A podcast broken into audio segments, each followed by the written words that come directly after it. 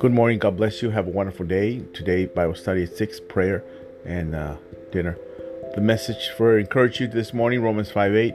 But God showed his great love for us by sending Christ to die for us while we were still sinners. Bang. Jesus died before we could accept him. So we could accept him. It's nothing of our own that we did. Be encouraged. Be encouraged this morning. Be, be strong, courageous. Don't let the enemy distract you.